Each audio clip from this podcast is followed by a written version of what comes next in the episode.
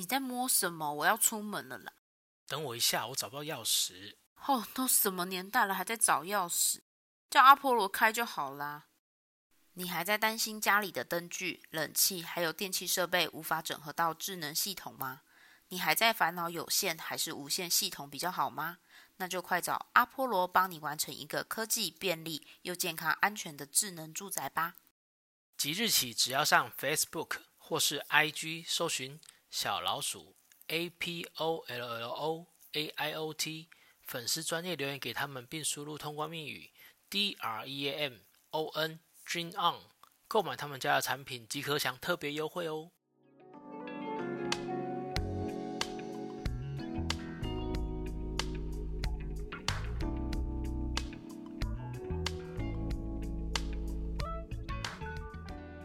欢迎来到师生恋，我是张先生，我是美人儿，Hello。好，那今天要聊些什么呢？聊，我那一天看到一个还蛮有趣的话题，对，哎，主题，嗯，就是关于小孩该不该被打，小孩该不该被打？因为其实我们是拥有即将拥有三个孩子的父母，所以其实这跟我们的。生活蛮息息相关吧，因为就是我刚刚也瞬间就想到这句这句话，就是跟我们的生活应该息息相关。对啊，所以就会有到底该不该体罚他们？在我还没结婚之前，我觉得小朋友不应该被体罚。这个也是我从从小到大，因为我小时候也是会被打，所以我从小到大的一个算是心愿吧。但是你自己从小应该是被打大的吧？我们那么那个时代的嘛是被打大的，你不是吗？哦，我是被打大的。对啊，只是教育单位有提倡爱的教育，再加上再加上我们自身的经验，那就会觉得说，嗯，是不是不应该要体罚学小孩？应该凡事都要能沟通。其实 生了小孩之后，相处之后，你就发现想象跟现实永远是有距离的。所以你一开始是觉得小孩是不需要被体罚的，对。那所以你是觉得应该用讲、用爱、爱的教育就对了。应该是说自身接收接收到的观念，然后再加上成长过程里面的遭遇，你会觉得说，好像如果今天我有结婚生小孩，生了小孩之后，我应该是要用这样子的方式去跟我的小孩相处，一起成长，而不是说用打跟骂。那其实你的教育一开始的教育模式跟想法是比较像是有一派，就是你知道有一种父母，就是他们会坚持不打骂小孩，他们会觉得就是要给予小孩爱与关怀，然后给他们鼓励，用鼓励的方式去去教育他的小孩，因为这跟传统的价值观会不太一样，因为毕竟我们也都是打被打骂起来的，呃，成长的，然后你就会觉得说。啊，我们小时候也这样被打，也没怎么样，我们还不是活得好好的，人格也没有偏差太多。为什么现在就要什么提倡什么不能打骂，然后怎么样不能体罚什么的？这种东西就跟你看电影一样啊！你看了电影之后，你就觉得哦，你没有接触过的的那个情景，你就觉得哦，对，电影演出来就是该这样。你看很多人看了美剧或看了什么，他们就会想要去美国生活，但事实上真正到那个地方，却发现哎，根本就是两码子事。一样啊，我我小时候觉得跟小孩相处或是教育小孩，应该要像我所接收到资讯一样，这样子的方式去去教养我的小孩。那当你自己当了爸妈之后，真正有跟一个新的生命体，然后进入你到你的，不管你的生活环境也好，或是你的社交圈也好，你才能真正真正真真正正的去跟他接触，然后去。得到反馈，然后才知道说啊，原来 这跟我以前想的 完全不一样。因为我我们大人也是有情绪的啊，然后而且我们又是不一样个体，然后结了婚，然后生了小孩，那你怎么可能说，因为我今天的理念是这样子，然后我就完完全摒弃掉我们这三四十年所三十几年所所所累积出来的东西？不是不是不是，我觉得你有点搞不清楚我要讲的意思，是说。我觉得小孩就是应应该是说我们两个立场不太一样，就是你会觉得说小孩不需要被打骂，然后因为我是不管有没有小孩，应该是说我的人生价值观里面没有小孩跟婚姻，在原本的我的人生规划里面是不存在这个东西。你的人设就对了。对，然后就是种种的意外意外，然后导致我现在踏入婚姻，然后甚至即将拥有三个小孩。是，感谢您。但我从来都不觉得。小孩的教育的方式是因为是不是不需要被打骂的？因为不也不是因为我是被打骂长大的，所以我才觉得小朋友就是要有有被打骂跟鼓励一起，就是相辅相成的教育。我只是觉得有时候就是这种东西不是没有绝对的不好跟绝对的好，所以我觉得这种东西没有说一定不能打，一定不能骂，只能有鼓励，或者是说。好，一只能惩罚，不可以给他鼓励，因为怕他会自信心爆棚之类这种想法。就是我没有这种的极端的的想的一个想象嘛，就是我没有设定我一定要怎么样。但是就就像现在我已经有了小孩，生两个，然后我就觉得，哎，对，小孩就是。恩威并施的感觉，就是对打也要也要有，骂也要有，鼓励也要有，就是爱的教育跟铁的纪律都要有，然后感觉他们会在比较均衡一点的的教育方式下成长。但是我会就是因为我有打也有骂，然后也有鼓励，所以当有冲突发生的时候，我会希望他们是，我会用我们大人的。感受去思考要怎么跟他们应对，因为我觉得小朋友他们虽然小归小，但是他们的感受啊、自信心啊，或是自尊啊等等，那其实都是跟大人会有一样的感觉。那、他们就是人啊。对，但是很多大人或是长辈，他们不认为说他们是小孩，小孩他们会懂这些，或是他们拥有这些情绪跟感受。对，对，所以我会觉得恩威并施的同时，就是你还是要设身处地的为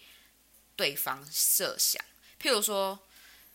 我在管教我小孩的时候，如果他今天有犯错，我会用我。希望别人给我什么样的指责方式，或是指教方式去跟他们做沟通。我的小孩，因为因为我们的小孩一个三岁快四岁嘛，然后一个刚满两岁，所以我会觉得说，那我会以我自己为为优先考量，因为我一定是最清楚我自己想要被什么样的方式对待，所以我去设设想，说我小孩希望用什么样的方式。被指教，但是你是女生哎，他们是男生哎，而且他们，你看你老大又是那种极度中二的男生。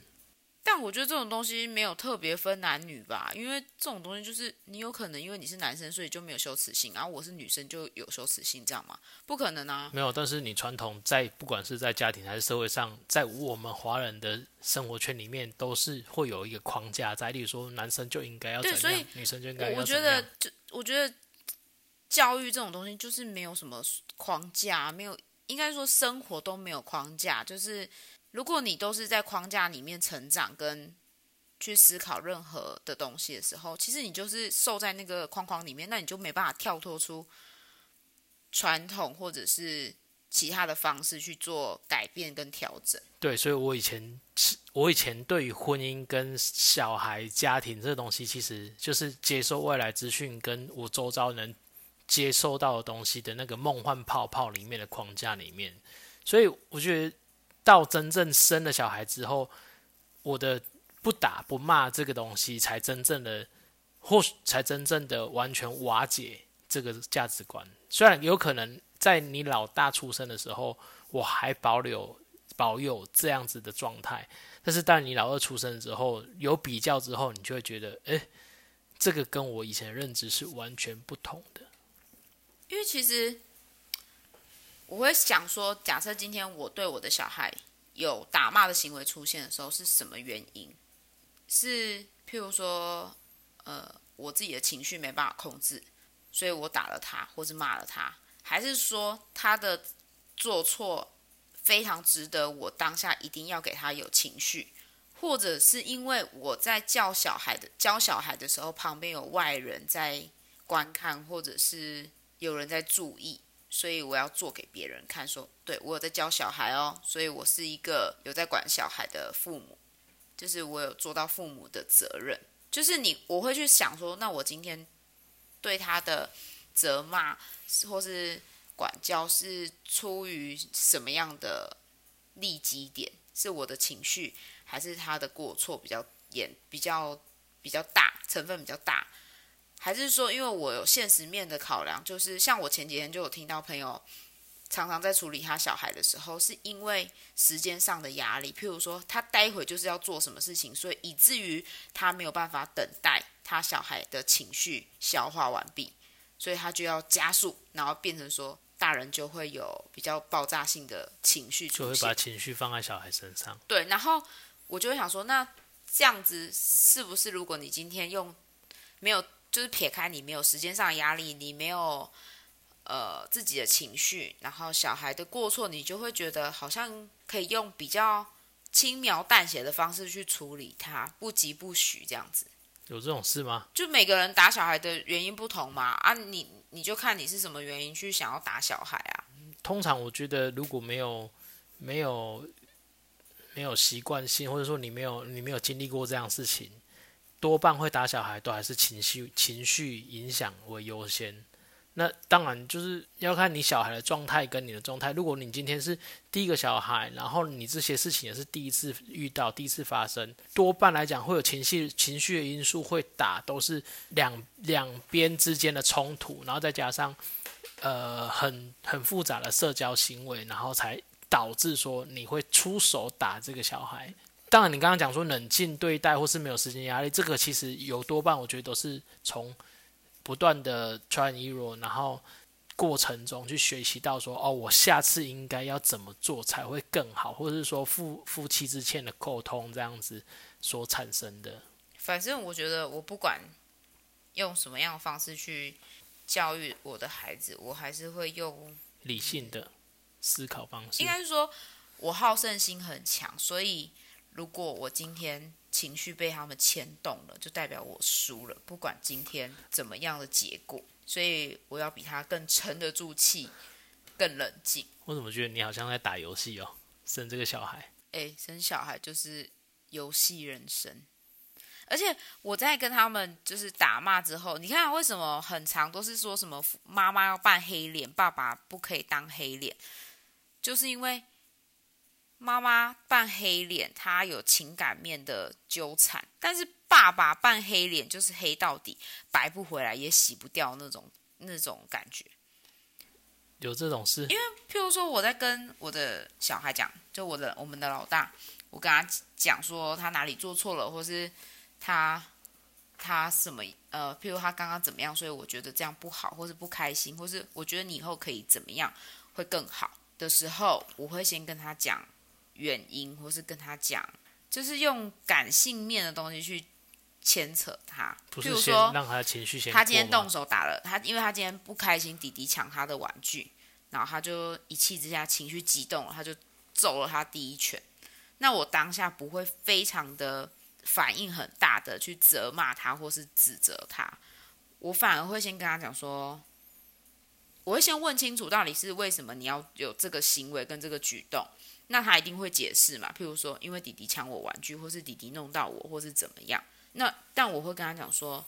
那你可以跟弟弟用说的，因为如果你今天动手打了弟弟，或是你今天动手弄了推了弟弟，那弟弟的当下是不是会吓一跳？然后他可能会痛，会很难过，因为哥哥打他，或是等等的。那如果今天弟弟他不想要你拿他的玩具，他也这样子打你推你，那你是不是？也会受伤，那你是不是也会难过？我就会用这种东西去跟他讲，因为你的老大用同理心的方式，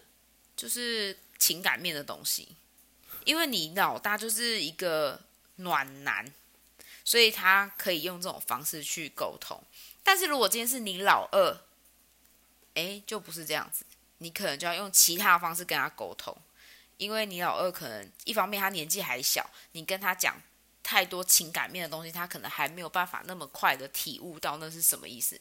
但是，就是大致上可以用他能理解的方式去跟他讲。譬如说，我可能就不会这么的大人的语气跟用字去跟他解释。我可能跟他说：“你不可以推哥哥，你推哥哥，哥哥会痛，或是哥哥会受伤，会会很难过，就是要有加一些情绪上或是语语气上面的东西，就是人家在演戏，就是让他觉得这东西是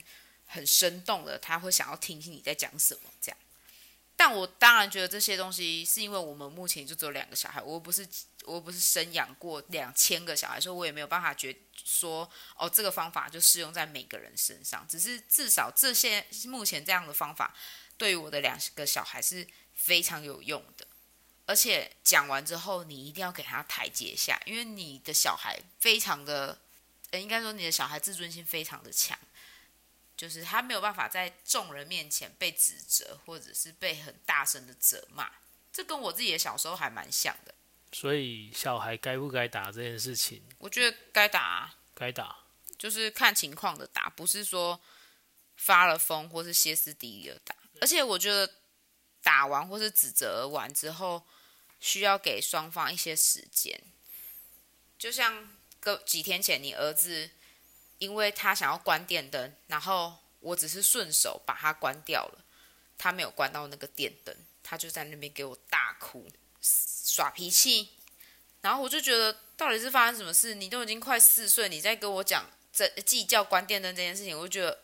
超级不合理。但是我又跟他讲说，那你哭好，你再来跟我讲你好了，然后我们再来处理你的情绪，因为你待会还有功课要做，然后我要先洗碗。或什么之类的，我就是会先跟他讲，你在哭的这过程中，我会先做什么，那你好了再跟我说。但是他根本就是发了疯了在哭，因为他也没有想要理你。那我就说，那你很难过，那你就哭；你很生气，那你就哭。哭完了，你我们再来沟通。所以一方面是我在对自己喊话，就是好，我也给我一点沉淀的心，然后沉静的心，然后他也也有一个空间去做。舒压，或是他可能上课压力太大，他觉得很烦，他需要一点时间哭一下这样子，因为他很久没哭了或什么，所以我也不管他。但是我觉得差不多，我就会适时的关心他说：“那你好了吗？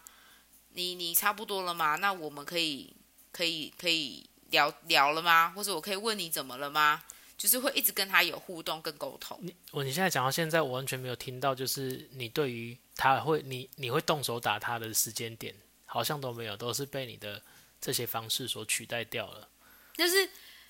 那件，应该说，我现在打的呃标准比较高了，就是要到非常严重的时候 我才会动手。哦、但是这种东西不能常常动，因为常常动手，小朋友就是觉得啊，我没干嘛也被打，啊有干嘛也被打，啊就一样的被打，那我有什么好乖的，或者我有什么好顺从长呃顺从父母的？但是你老大最近的状态是。你只要恐吓他说我要修理了，他就会哭了。嗯、这个是什么状况？因为他就是被打过啊。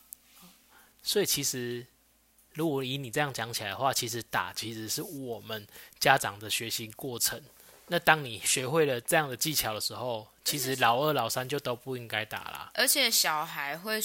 我们我们在教小孩，其实就是跟着他们一起长大。然后我们会从里面学到说，哦，好，现在这种东这种情形是已经不需要再打骂他，因为他也会随着时间的成长而变得比较懂事，或是比较会看脸色。但是你自己看哦，你老大有这样子过的过程，所以才衍才衍生出你有这样子的教养方式。但是老二跟老三，应该说，但他在以前我会动手的时候，其实是在譬如说，如果今天。他不能沟通，然后一直哭。他今天可以沟通，已经快四岁了，可以沟通。然后我跟他用了各种方法，然后他都不跟我理会，或是就是只会哭闹，或是等等的。那我情绪来了，对，我个人的情绪来了，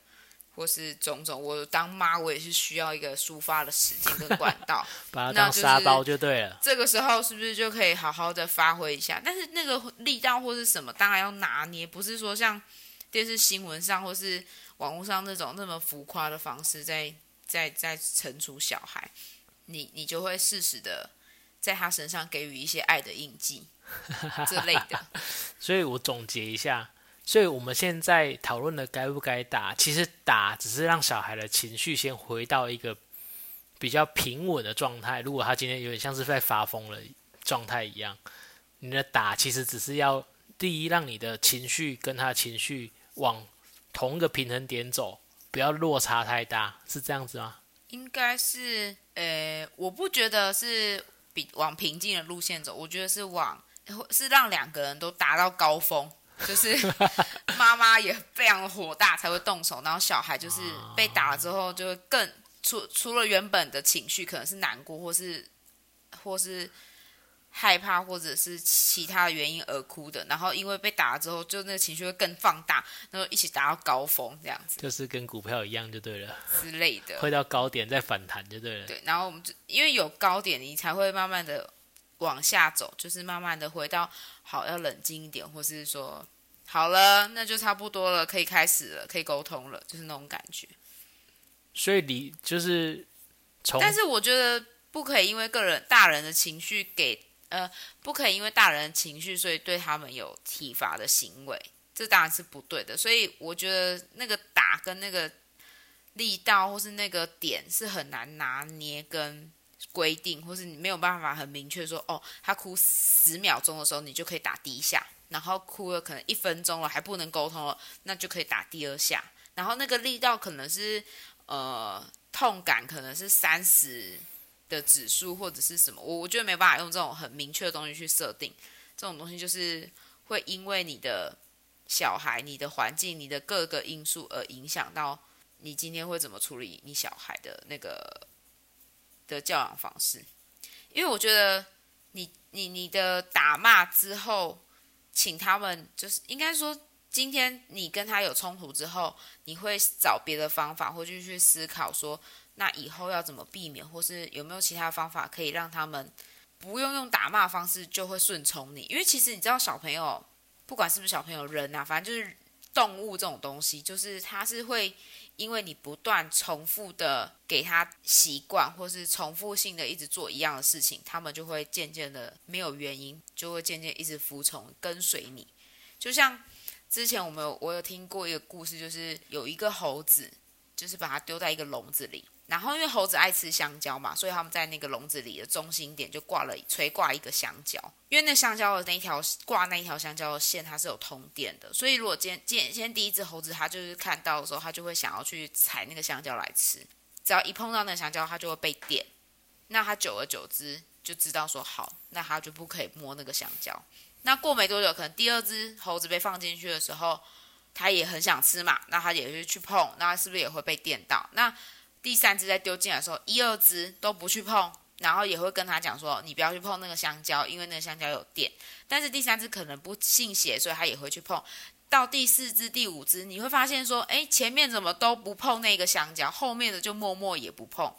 这过程中，你会把第一只、第二只都再拿，就是把它抓出那个笼子。那剩下留下来，可能就剩下是四五六只，就是不是最一开始放进去的那些猴子。那他们会都不碰那个香蕉，那他们会不会就忘记说，诶，为什么不能碰这香蕉？因为已经没有人告诉他们说，不碰那个香蕉是因为那里有通电，而不是你会被前面的人感化，就是感染说，哦，就是不可以碰那香蕉。但你已经忘记什么原因不能碰。就像你前几天不是有看一个什么电影？我觉得这个这个这个过程比较像是不能持续一直打一直骂，就好像你很在意东西，只能在餐桌吃。你要懂得拿捏那个分寸啊。你你说的这个东西比较像是，嗯，坏坏习惯的诞生吗？还是什么之类？就是像你之前前阵子，你你都你你不能让小朋友在。其他地方吃东西只能在餐桌吃，然后结果你那个杯子，他他喝了喝了饮料，然后不小心滴在外面，他就一直说妈妈对不起，妈妈对不起。他说妈妈不要生气，妈妈不要生气。对，然后所以说，我觉得这种东西就有点像是，好可能张于昭在这就是老大的，在这个成长过程里面，他就常常会有类似这个，我们会耳提面命去提醒他这些事情，然后变成老二习惯。这样子的状态，然后他可能也知道说，可能我做今天做这件事情会让妈妈生气，那他就会变成他会直觉的自有警戒心在那里。这个我觉得会很像你讲的那个香蕉的故事。所以我觉得到最后不是不能打，而是其实就跟我们社交生社交行为一样，我们去跟同学相处，我们跟朋友相处，大家要知道彼此的界限之前，都是一直不断的摸索。就是在你还没有真正，比如说你还没有出社会很久，你看个东西不够多之前，你其实都是才从冲突里面，或者从。从碰撞里面去学习到说，哦，我应该要怎么样跟这个人相处，而衍生出哪些东西能做，哪些东西不能做。是这样，没错。对，所以其实小朋友，我觉得也是，你把他当成为什么有些人会说要跟跟小朋友相处，有你的小孩要当朋友一样，其实不完全只是来自于朋友的呃两那个正向那一面的相处，而是在于那个过程，其实就是让他。让让他知道说，大家彼此的习性啊，相处方式是什么。那当然，教育小孩这件事情又多了一个层面，就是我们父母的盼望、期待，跟我们的我们两个两个男呃夫妻之间结合之后所产生出来的磨合出来的新习惯，这个也是小朋友会学习到的东西。就像我发现你们，你你的小孩就是就是我们的小孩，呃。你如果今天一直禁止他做某些事情的时候，他其实是会想要去挑战你的。那我后来可能就是选择说，那不然你跟我一起好了。然后所以有时候他们在帮忙我做完一件事情的时候，我会说，哇，你是大帮手诶，你今天帮忙嘛，因为你是老，他是老大。那我因为弟弟一定会有一种哥哥被称赞了，哥哥为什么可以被怎样？那我可能就说，那弟弟是你是小帮手，因为他们已经知道自己是大，自己是小的那个级。那个阶级之分，就是年纪的之分，所以他们会知道大帮手跟小帮手这种东西是妈妈称赞你的东西，那他们就会非常的乐乐意去协助你生活上面的的任何事情，但前提是你父母要懂得放手，让他们去尝试或者是接触。因为你没有办法一直设限他们哦，不要碰那个，那个很危险哦，那个真的不行不行不行，那个会脏哦，不行，那个会怎样？就是你没有办法设限太多这种东西，因为，呃，我觉得人都是人性是本贱，没有本善本恶，就只有本贱。因为善良的人也有贱的那一面，然后坏人也有贱的那一面，所以我觉得贱就就是本人性是本贱，就是你越叫他不要做什么，他就是越要做什么。所以我就觉得，那不如让他们一起来参与我们所有的生活，不要把他们想象的说他就是不行。那如果他今天不行了，那我们大人或是身为父母再去给他们一点点的呃协助或者是帮忙，我觉得这是跟他们一起一起那种感觉会比较不一样，他们也会比较顺从你跟服从你，而且。你会发现，如果我今天跟他有说你去干嘛干嘛干嘛的时候，他其实没有那么的愿意去完成你给他的使命跟指令，反而是说你可能说，哎，哥哥，你可以帮我做什么的时候，听起来他们就会比较愿意。哦，我是不是在帮我妈？我在帮我妈做什么？我在帮我爸干嘛？就有一种他是需要我的帮忙，他有使命感，他是需要我的协助。而不是被命令，他是被妈妈需要的。就像今天你的同事如果跟你讲说：“哎、欸，你去帮我拿什么拿什么”，那种感觉跟“哎、欸，你可以帮我做什么一下”那种感觉是不一样。就是说话的艺术，让人家听得舒服很重要。所以我觉得对我的小孩也是这种感觉。所以他从小就需要听好话，就对了。不是好话，是在舒服的环境成长。舒服的话，对，言语上的舒服。嗯，对对对，然后。你会发现你有打骂，然后你有鼓励，而且那个鼓励不是盲目的称赞跟一味的讨好你的孩子，是你要知道那件事情对你孩子重要的点在哪里，然后你在鼓励才会去激发出他的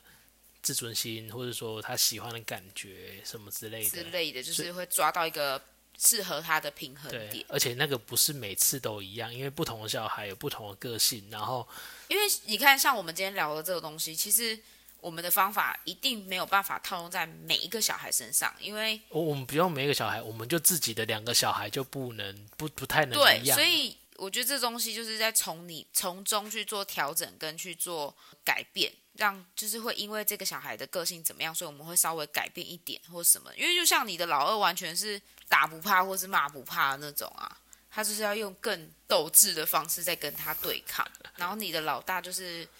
非常的天使，通常不太会出乎意料的脱序情形，脱就是不会有脱序的行为出现。你，你这些这个东西要讲的比较好，就是比较容易理解，是老大比较好骗，老二骗不太动，太精了。对，但是有时候你就会想说，哈，这样我老二呃，我的老大是不是比较笨？就是好像有点太好管。不对不对，我觉得应该是你的老大同理心比较多，感性层面比较重。对，就是两个都会观察，但是观察到自己自身的时候，一个会可能会会站在别人立场比自己的立场多一点，然后所以我就会觉得说，今今天某些派系是完全不打骂的那种，我就会觉得。我我当然是给予我的小孩正面的管教，但是完全不打不骂，我是觉得有点太极端吗？就是我这反正就是不适用在我的育儿上面的观念里面，因因呃重点是我的打骂也不是那种很浮夸的那种啊，所以我觉得都有，但是不要超过。嗯，然后给予我，但是我觉得正面的思考跟正面的方式去解决，不管是在。小面对小朋友的问题，或是解决我们之间的情绪，我觉得都是比你那种情绪化的表现会来得更好。因为小朋友真的他就是海绵，你给他什么，他就会给你什么。他是一点一滴的累积，然后他是循序渐进，他不是说你一天这样子，然后他就永远这样子了。所以我觉得这种东西是没有办法在三两天就可以看得到成果。然后跟改变，你只能用长期的互动、观察、培养出你们共同的默契。而且他最终的反馈，他吸收那么多之后，最终反馈其实还是反馈到我们这个家庭身上。对啊，啊我就是因为不想要我的小孩未来做出超乎我的想象的行为，所以我才要现在这么的辛苦教育他们，给予他们。呃，正面跟积极的价值观是吗？是，啊、是正面很积极吗？还蛮正面的吧。好了，所以你应该有因为我的教养方式，然后所以调整出哦，好像小孩是可以打一下的那种感觉。如果今天要我讲小孩可不可以打的话，那就是。我觉得它是一种抒发情绪，其实抒发父母父母抒发了情绪，因为我听过人家说，那既然小朋友都哭得乱七八糟，他自己都歇斯底里的，那我给其实我自己也被他搞了歇斯底里，那我偷偷打个几下，我也开心。那至少你有抒发到，你不会再累积到往后。那你们就像你刚刚讲的，我们都一起走到了高峰，再来就是往平静走。那平静，那有些人就是会在高峰的时候就失手啊。哦，也是啊。啊，所以小孩该不该打？所以我觉得这一切都是要挂在理性的前提，就是你的理性要先放在前面，然后偷偷放一点感性的东西进去。你不能让感性这个东西放在前面去处理问题。其实这个东西就是不断的学习。像之前为什么我觉得不能打，但是我又回来打。我不是回来打，就是我率先先出动，但是我是合理的方式去控制我的、我的、我的打这个动作的原因，是因为我怕我们还没有沟通清楚该怎么处理的时候，我们有一方会先失控。所以其实回到这件事情上面的话，其实小孩该不该打，其实是夫妻在沟通的成长过程里面。会可能出现，而且出现几率蛮高的一件事情。因为我其实也有听过那种父母一天到晚二十四小时疲劳轰炸在耳边一直念、一直碎念那种东西，其实对小朋友来讲也是于事无补啊。你会觉得你的小孩怎么那么脱序？为什么怎么念、怎么骂、怎么碎念都没有用？因为你给太多啦，就就不会有用啊。这种东西就是物极必反。对啊，所以。打跟不打是我们的成长学习过程，是我觉得是夫妻沟通之间的学学习成长学习过程，跟小孩之间的啦。如果今天能走向一个稳定的方式，你也你们也成长，就是夫妻之间跟小孩之间也走到一个我们都能够用比较理性的方式，或者说有方法的去相处，然后去处理这个碰撞或者处理情绪的问题的时候，那自然而然打就不存在了。对啊，那那我觉得他该不该打？如果今天你的情绪真的是需要某些东西抒当下抒发这个管道，不是让你自己闷住，然后导致大家之后彼此就是夫妻之间跟小孩的相处方式是不健康的，那我会赞成就是适时的打是应该的，因为他毕竟你要处理即刻性的，就好像。急救一样啊，你其实要用电去电它的，这样子的方式是一样的。那并不代表你往后就是都一定要用这种方式，而是他是只是在做急救的动作。那后面其实当你做了急救这个动作之后，其实你要花费更多的。心力啦，更多医疗设备啦，然后来来处理后面妥善的妥，就是处理后续的部分。那其实教养小朋友也一样，你今天打了，其实夫妻之间你就是应该要花更多时间去检讨说这次的过程，然后动了这个手，那以后应该要用什么方式去避免，或是说更更进一步的是去关心到小朋友的心态，然后让他认知到说，哦，其实爸妈也不是个完人，也不是。也也会有情绪的，这样子就是大家要相处，要清楚彼此，就是跟你跟朋友、跟外面人相处都一样，大家势必要有给彼此一些空间，对，然后也不能随意的把情绪放在别人的身上，这样子，这就是小孩该不该打，其实它就是一个过程。反正我是觉得没有一定该打，没有一定不该打。就是恩威并施，这个讲都好好讲，但是真的要做真的很难。恩威并施，好，反正我觉得差不多了。那我们今天就差不多这样子喽，拜拜。拜。